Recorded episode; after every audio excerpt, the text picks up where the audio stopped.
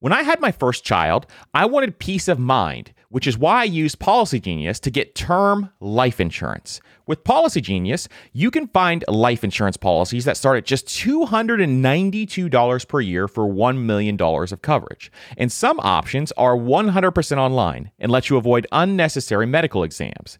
The process was so simple. I filled out some information, I compared rates, and I spoke to their award winning agents all in a matter of minutes. And your work life insurance policy may not offer enough protection for your family's needs. And the worst part is, it may not go with you if you leave your job. Policygenius has no incentive to recommend one insurer over another, so you can trust their guidance. And you can go get peace of mind by finding the right life insurance with Policygenius. So head to policygenius.com or click the link in the description to get your free life insurance quotes to see how much you can save. That's policygenius.com. One of my favorite ways to invest is real estate, but not everyone wants to handle tenants and toilets. Enter Fundrise. They make it easy to invest in real estate with their flagship fund. Now, as always, you always have to carefully consider the investment objectives and risks of the Fundrise flagship fund before investing. But right now, demand is dropping and prices are falling, even for many of the best assets. And the Fundrise flagship fund plans on going on a buying spree, expanding its billion dollar real estate portfolio over the next few months. You can add the Fundrise flagship fund to your portfolio in just minutes with just as little as $10 by visiting fundrise.com slash PFP. As always, carefully consider the investment objectives, risks, charges, and expenses of the Fundrise flagship fund before investing. This and other information can be found in the fund's prospectus at fundrise.com slash PFP. That's fundrise.com slash PFP. This is a paid advertisement. On this episode of the Personal Finance Podcast, we're going to be talking about the great debate. Should you buy a house or should you rent a house?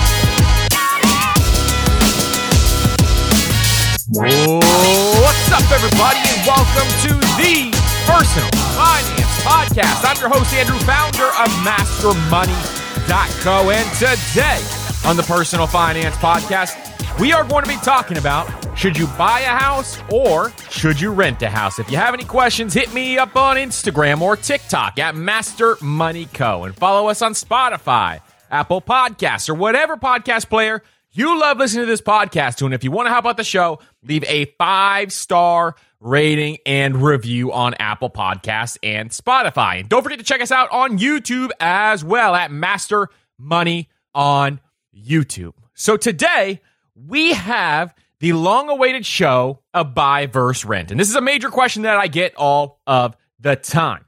And so we're going to talk through how to make the decision between should I buy a house or should I rent a house? And there's a number of factors you want to consider. And there's a number of things that people actually don't think about that we're going to talk about in this episode as well. But if you look at the metrics and you look at studies, according to one study, 90% of people think home ownership is the best path to living the American dream. And there was other Gallup polls that have been flying around all over the place that have surveyed people who think that buying real estate is their best long-term investment option with gold and stocks tied into second place. And there's one thing we all can't deny. For the majority of people, their greatest cost is their housing cost. And housing is one of the biggest decisions that we can make when it comes to building wealth because we have the big three it's housing, food, and transportation. But housing usually takes the cake in most people's budgets as their most expensive thing. So you may be asking yourself a bunch of questions. Should I rent for flexibility?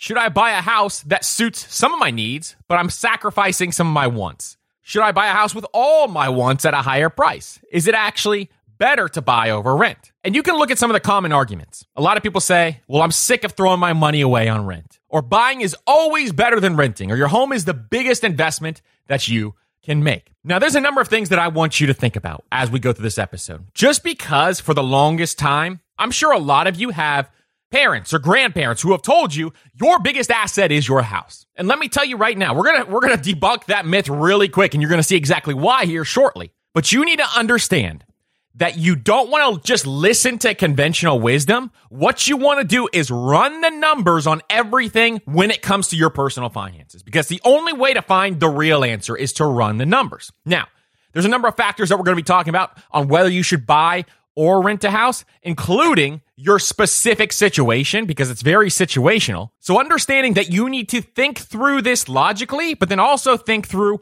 what you truly value is how I want you to listen to this episode. So before we deep dive into this episode, there's a big thing that I want you to understand. Should you buy or should you rent is the wrong question to be asking. Because the real question is, how much money are you spending on housing? See, that's the real question that you need to be answering because the amount that you're spending on housing is the biggest factor when it comes to some of your wealth building ability. Because if you spend too much money on housing, if you are house poor, you are never going to be able to build wealth. You could be renting a penthouse for $5,000 a month, or you could be buying a three bedroom, two bathroom house for $1,500 a month. And in that case, it would be much better just to buy the house and invest the difference. Or you could also buy a house with way too many bedrooms that you don't need that cost you five grand a month, or you could be renting a house with roommates for just a couple hundred bucks a month. And in that situation, you'd be better off renting and investing the difference, specifically if you want to build wealth in the long run. So it doesn't mean that buying or renting could be better in either situation because it absolutely could. It might be better to buy in your situation. It might be better to rent in your situation. It's a very specific thing. So the most important thing you want to be asking yourself is, am I hitting my affordability metric? So what's an affordability metric? So this is the number that you need to have in place so you know, can I actually afford this house? This is the bigger question to be asking yourself. Can I actually afford this? Because if you can afford it, go ahead and buy something where your mortgage is $50,000 a month. If you can afford it, there is no issues here. But at the same time, if you're spending too much money on your housing, you're going to put yourself in a very bad situation. If there's some sort of economic downturn and you already spent way too much on housing, and now you're paying a mortgage that is too expensive, and at the same time, you're underwater on that investment, you got yourself in a world of trouble. And so that is why you got to understand how much can I spend on housing. So the number we talk about here at Master Money, the absolute maximum to spend on housing is 30% of your net income. Now, net is the key principle here because 30% of your net income, and that's typically for people who are in more expensive areas. Now, people in maybe San Francisco or Silicon Valley or New York City might be scoffing at me even saying that. But trying to get it down to 30% if you're in an expensive city, and if you're not in an expensive city, if you're just in a normal city, it needs to be 25% or below. Now, housing costs are really expensive at the time I'm recording this. So that does sound drastic for a lot of people. But let me tell you something. If you can get it down to that number, then you should have no problem investing at least 20% of your income. So making sure you're hitting that affordability metric, the maximum 30%, but getting closer to 25. And if you want to achieve fire as fast as humanly possible, getting closer to that 20% range is where you want to be. So let me tell you, if you're spending more than 30% on housing, you are going to have a hard time building wealth in the long run. So, if you're in that situation, you're spending too much money on housing, then what you want to do is flip the script and figure out a way to lower your housing costs. There's things you can do like house hacking, for example, where you live in one unit and you rent out the other unit. Or if you're renting, get a roommate. But reducing that housing cost so that you can afford your housing is incredibly important. Now, let's dive deeper on should you buy or should you rent. Now, the first thing we're going to do is we're going to compare the monthly cost between buying a house and then renting a house. So, the monthly cost of renting a house is pretty simple. It's just the cost that you pay in rent. Now, you may have some additional fees like renter's insurance or if you have to pay for parking or storage fees because you don't have enough storage. Any of those items could be additional cost to renting. But for the most part, your main cost is just making sure you pay your rent. Now, there are some specialized leases now where the first $200 of repairs fall on the tenant. Try to avoid leases like that if you're a renter. And if you're a landlord, if you can have those leases in place, it's a great situation for you. But making sure that your rent is the majority of your costs, in addition to your renter's insurance, is something that I would definitely make sure that your lease is locked in at. Now, let's look at the cost of owning a house because they're drastically different than renting a house. Owning a house has a ton of costs. It's a very costly endeavor to own a house. And it costs a lot of time too to upkeep a house. So both of those things combined is really a very costly affair here. So The first thing you want to look at is the purchase cost. So when you purchase a house, you have to put a down payment on the house. So that down payment also has something which is called opportunity cost. Now, if you've never heard of the concept of opportunity cost, that means, hey, if I put $20,000 down on a house, I'm also losing out on the opportunity to invest that $20,000 in maybe a real estate investment or in the stock market or buying a boring business. Any of those options I'm losing out on. You got the down payment cost. Then you got that opportunity cost. In addition, you also have closing costs when you buy a house, especially if you get a mortgage. Now, if you pay cash, you're not going to have these closing costs. But let's get real. The amount of people that pay cash for their house are few and far between because it's not the best decision for your money to pay cash for a house because interest rates are so low that you can make more money in the market typically, especially in the long run. So the closing costs on your house are a sunk cost. You're going to lose that money right when you do that. That's money you're paying right out of your pocket. And closing costs on a house are not cheap. It's usually about 3% of the purchase price, and sometimes it could be even higher depending on where you live. So making sure you take that into account is incredibly important because closing costs are not cheap. Okay. Then we get into some costs of owning a home. Now, one of the biggest costs that you are ever going to have is your mortgage interest payment. Your mortgage has two costs. It has your principal payment, which is the amount of money that you're actually paying down for the purchase price of the house. So if you buy a house for $300,000, every dollar that you put towards your principal brings down that $300,000 that you owe a little bit each month. But you also have the interest payment, which in the first seven years is the majority of your mortgage payment. See, banks front load the interest payment because they know most people move within seven years. So they put all the interest up front so that you're paying the majority of it up front.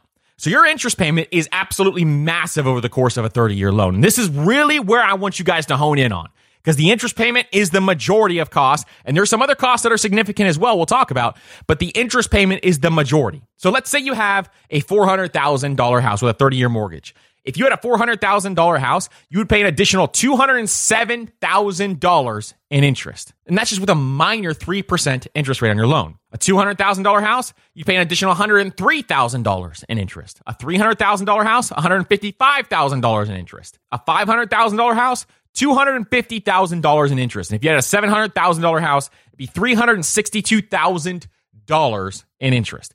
Interest is a massive thing when it comes into play. So think about in the 1980s, the interest rates were at 10%. Those numbers would be astronomical now. So thinking through your interest rate, your interest rate matters. And this is why we talk about making sure that you have a good credit score because the difference between 1% is absolutely massive when it comes to buying a house. And it's a six figure decision to make sure that your credit score is in the right place. Now, additional costs that you have when you own a house are taxes. So taxes are property taxes that you have to pay every single year. And there's no way out of taxes. Even when you pay off your house, you're always going to have that tax expense. So if your taxes are $8,000 a year, you're still going to have to pay a significant chunk of money just to make sure and maintain those taxes. Capital expenditures are another expense. So this is the big stuff. So things like your roof going out, you have to replace a roof.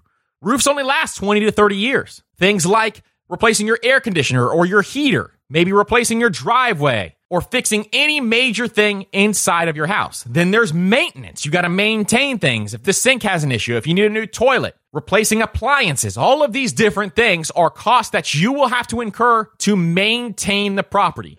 Doing landscaping, the weekly lawn care. If you have a pool, the weekly pool care. All of these things are maintenance costs that you have to incur when you own a house. Then there's updates. So any updates or upgrades that you want, and you have to do these upgrades, are going to be expensive. So for example, we built a house a couple years ago and we're still doing upgrades to the house, even though we built a brand new house because we're adding things that we want to the house over time. And it can get very expensive. Trust me, I know how expensive it can get to do these upgrades over time all the time. And then lastly, you have realtor fees. So realtor fees are something that when you sell a house, you have to pay a realtor unless you do a FSBO, a for sale by owner you have to pay a realtor at least four to 6% within that range. And so that's a significant cost that you can incur when you sell the house. I mean, think about that for a second. Every hundred grand that you sell a house for is $6,000 that you're paying to the realtor. So you got to think through that. And when you sell the house, you have a bunch of additional closing costs as well. So closing costs in the front end, closing costs in the back end. So all of these costs are put into play where if you're just renting a house, you just have your rent to pay. Okay. So we have all these costs out there, but what's the real numbers?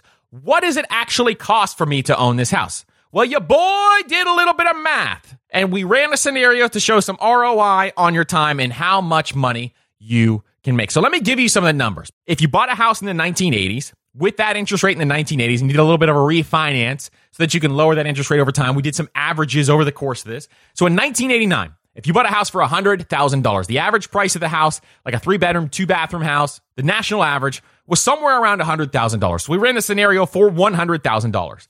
And then in today's dollars, that same house would be worth about $325,000. So this house is more than tripled in value. So this is a great investment, right? This is what most people think. Okay, I've had this house for this amount of time. It's more than tripled in value. This is absolutely amazing. And most people look at those numbers and their eyes turn into cartoon dollar signs because they think, oh, this is amazing. I got to buy a house then because the appreciation is there. And let me tell you something.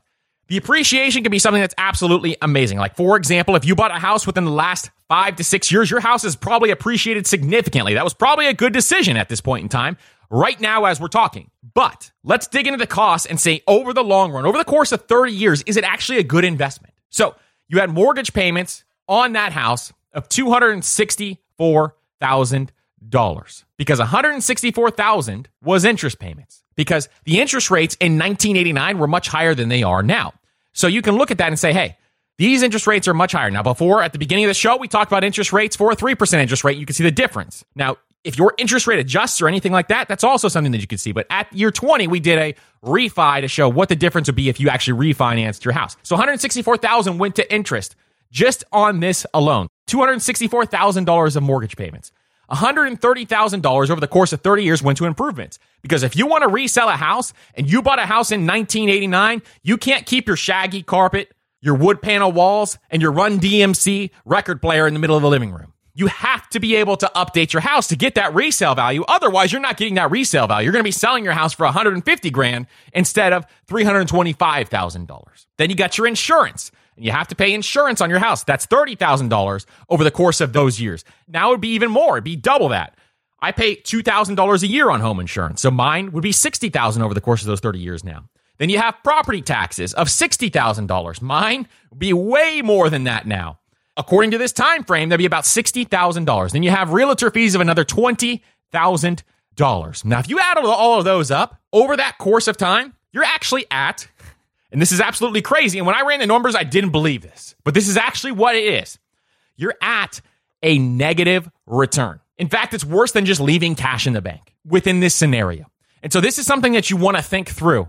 Now, this is in no way telling you not to buy a house because your boy owns a house. I've owned a house since I've been married. This is in no way telling you that because I believe in home ownership, but I believe in it for different things than for financial reasons. If you want to own a house, own a house. Ball out, own a house. But just understand your house is not an investment. Your house is not an investment. Is it an asset? Yes. Is it an investment? No. The reason why I say is it an asset because you can sell it and make money on it if you want to. Right now, if you bought a house three years ago and you sold it today, you would make money. But don't use your house as a primary asset because there's a lot of expenses associated with owning a house. There's a ton of things that come into play. And we're going to talk about, you know, when should you own a house? When should you not own a house? When is it probably not the best decision to own a house? But I want you to think through some of this because most people in their heads have it that a house is an amazing investment and it's absolutely not.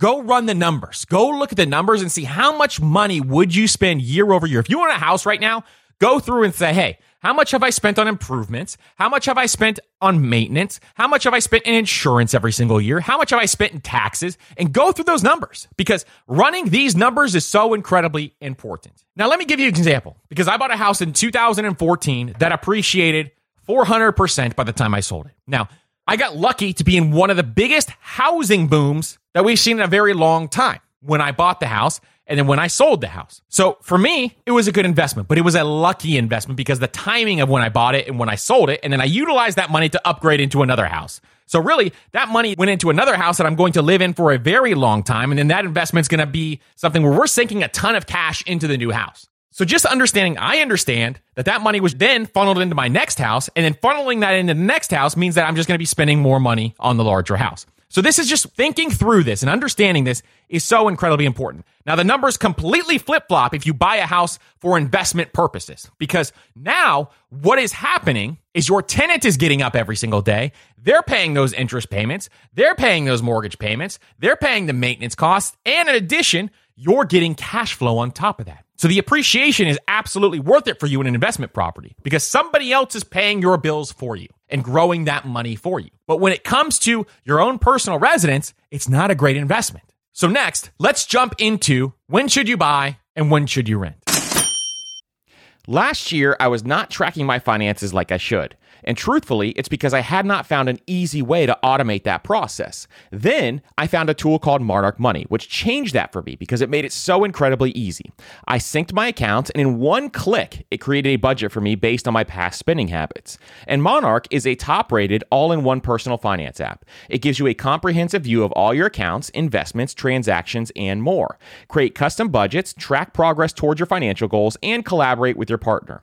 And now, get a 30 day extended free trial trial when you go to monarchmoney.com slash PFP. And Monarch is obsessed with constantly improving the product. And they have tools that allow you to seamlessly collaborate with your partner. And after trying Monarch for myself, I understand why it's a top rated personal finance app. And right now, listeners of this show will get an extended 30 day free trial when you go to monarchmoney.com slash PFP. That's M O N A R C H M O N E Y dot com slash PFP for your extended 30 day free trial. We're driven by the search for better. But when it comes to hiring, the best way to search for a candidate isn't to search at all.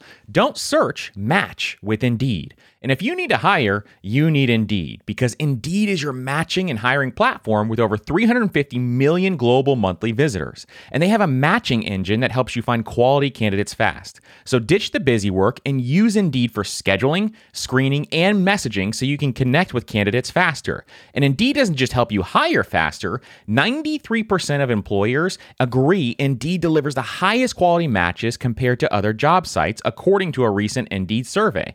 And listeners this show will get a $75 sponsored job credit to get your jobs more visibility at indeed.com slash personal finance. Just go to indeed.com slash personal finance right now and support our show by saying you heard about Indeed on this podcast. That's indeed.com slash personal finance. Terms and conditions apply. Need to hire? You need Indeed. Some of my favorite memories over summer is going on vacation with the family. But summer fun can get expensive. And when you have financial goals, you need to decide what's worth it and what you value. And a Chime checking account can help you reach your financial goals while still enjoying summer. So take back your finances with features like SpotMe, which is a no fee overdraft protection. Or you can get paid up to two days early with direct deposit. And you can learn more at chime.com slash PFP. They have no monthly fees or maintenance fees and over 60,000 fee free ATMs. So live it up this summer and make progress towards your financial goals with Chime. And you can open your account in minutes at chime.com slash PFP. That's chime.com slash PFP. Chime feels like progress. Banking services and debit card provided by the Bancorp Bank NA or Stride Bank NA members FDIC. SpotMe eligibility requirements and overdraft limits apply. Boosts are available to eligible Chime members enrolled in SpotMe and are subject to monthly limits. Terms and conditions apply. Go to chime.com/disclosures for details. The key to winning in any business is making sure you have the right business partner. An example is Procter & Gamble or Ben Jerry. But what about the perfect partners when it comes to growing your business? That's you and Shopify. Shopify is the global commerce platform that helps you sell at every stage of your business, from launch your online shop stage to the first real life store stage, all the way to did we just hit a million dollars stage? Shopify is there to help you grow. And most people know one of your biggest struggles when it comes to starting an online business is finding new customers, and Shopify can help you do that. And what I love about Shopify is no matter how big you want to grow, Shopify gives you everything you need to take control and take your business to the next level. So sign up for a $1 per month trial period at shopify.com slash PFP, all lowercase. So go to shopify.com slash PFP now to grow your business, no matter what stage you're in. That's shopify.com slash PFP. Okay, so now that we've talked about the fact that your house really isn't that great of an asset, there's still some times that you want to buy a house. Most people strive to be homeowners. Not everybody, but a lot of people do strive to be homeowners. So if you strive to be homeowners, there's a number of reasons why you should buy a house. And the first one, and the key to buying a house is making sure you're staying in the house for longer than seven to 10 years. Because if you stay in a house for less than seven to 10 years, all you're going to be doing is paying interest on your mortgage payment. But in addition, if you stay in a house for less than seven to 10 years and there's a downturn, you are putting yourself at risk because the housing market ebbs and flows. And historically, over the long term, historically, recessions come every 10 to 12 years. So if you look at those numbers and say, hey, I'm going to buy a house and then there's a downturn two years later. Well, if you sell it three years after that downturn in five years, you're going to probably be at break even or a loss. So you want to hold on to that house for a longer period of time for a number of different reasons. But the biggest reason is you want to make sure that you at least stay there so that you don't pay all interest on your mortgage and your principal paydown. But in addition, so that you can make sure that you are safe if a recession hits. Now, another big factor to understand is that if you own a house for less than two years and you sell that house, say you buy a house and you're like, I don't like this anymore. I'm going to move because I'm going to go get a different job at a different state. If you do that, then any money that you make on that sale of that house is going to be taxed. Now, any money after those two years, $500,000 or less, will not be taxed that you make on that money. So, not paying taxes is a massive thing when you sell a house. So, making sure that you at least, at the very bare minimum, stay two years. But what I'm telling you is to stay seven to 10 years is the biggest factor to come into play.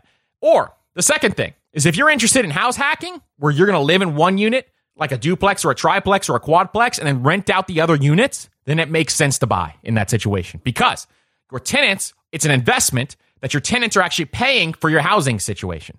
So if you're interested in house hacking, which I think is the very best thing to do when you get started investing, and we have an episode on it, so check it out. I'll link it down below. But if you're interested in that, then I would absolutely do that in a heartbeat. Or if you want to buy a house, you want to make sure that you have a stable job and income. If you're in an entry level job, you just got started, or you're at a startup and you don't know what's going to happen, it wouldn't be as good of a decision to buy a house in those situations. You want to make sure you have a stable income and then you want to try to diversify your income as well so that if anything happens, you have that emergency fund in place so you can keep up with your mortgage and not have any issues with your house. And the biggest factor, the next one, is can you actually afford the house? Does it fall within the 30% or less range of your net income. And another factor to consider is if the home brings you value and you can afford the house, and it really does bring you value because a lot of people value their house. They spend a lot of time there. If you work from home, you spend a whole lot of time there. So a lot of people value their house and it brings them joy. And if that brings you joy, more power to you because that's what money is there to do.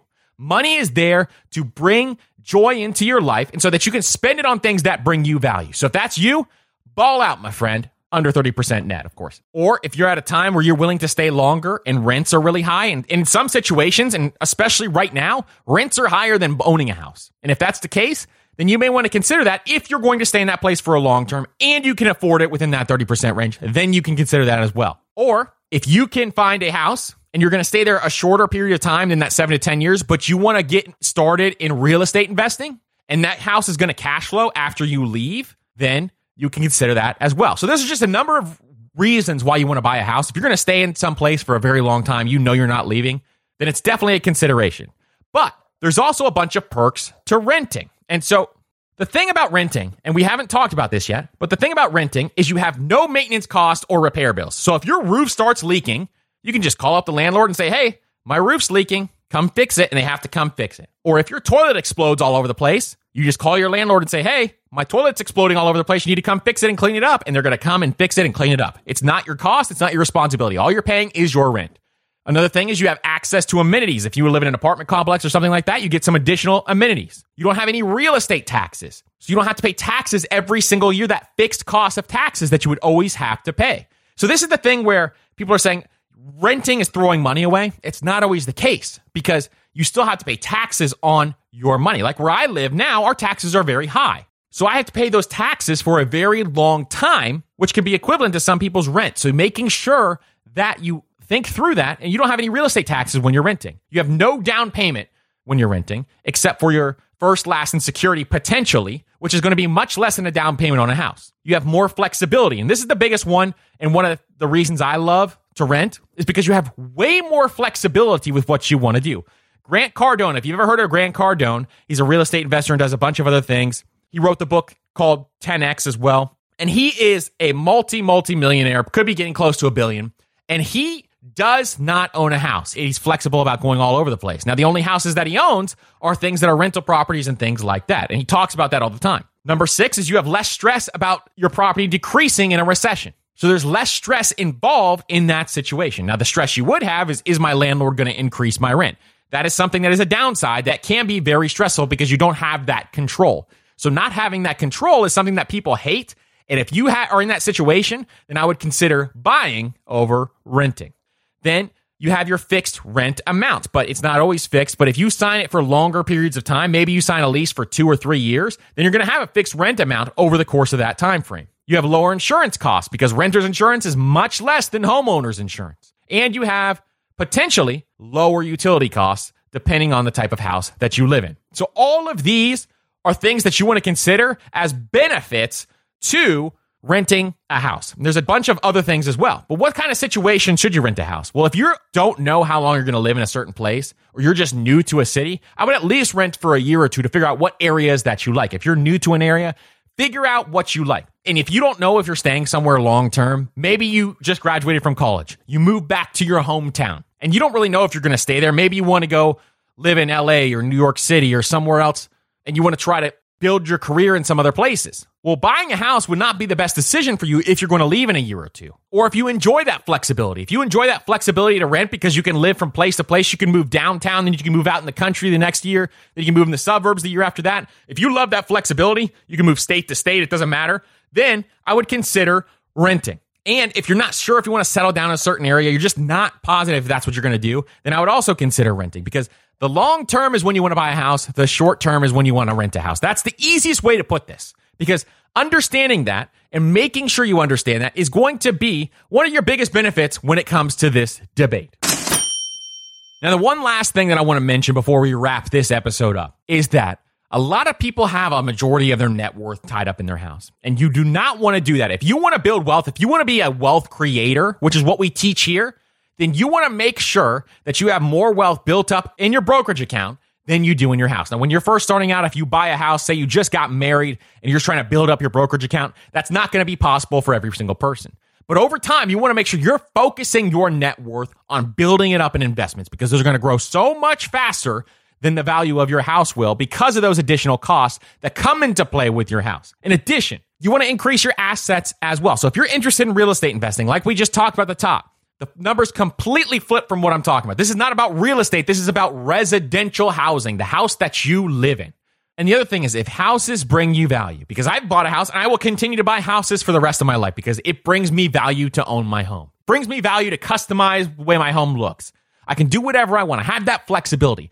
That brings me joy. That brings me value. So if that brings you value, then absolutely homeownership is an amazing journey for you to have. If you want to set roots with you and your family, you want to build that generational wealth, maybe you want to hand down that property to your children, then go all in on buying a house. But making sure that you can afford it, making sure that you're going to stay long term are the keys to buying a house. So, I hope you guys learned a ton about the buy versus rent debate. In the future, we'll do another episode of buying versus renting in a really hot, volatile market like we're in now. But I wanted to set the baseline for you so you guys understood exactly what's going on with the buy versus rent debate. Now, if you have any questions, hit me up on Instagram at Master Money Co. and follow us on Spotify, Apple Podcasts, or whatever podcast player you love listening to this podcast to. And if you want to help out the show, leave a five star rating and review on Apple Podcast and Spotify. Thank you guys so much for listening to this episode, and we will see you on the next episode.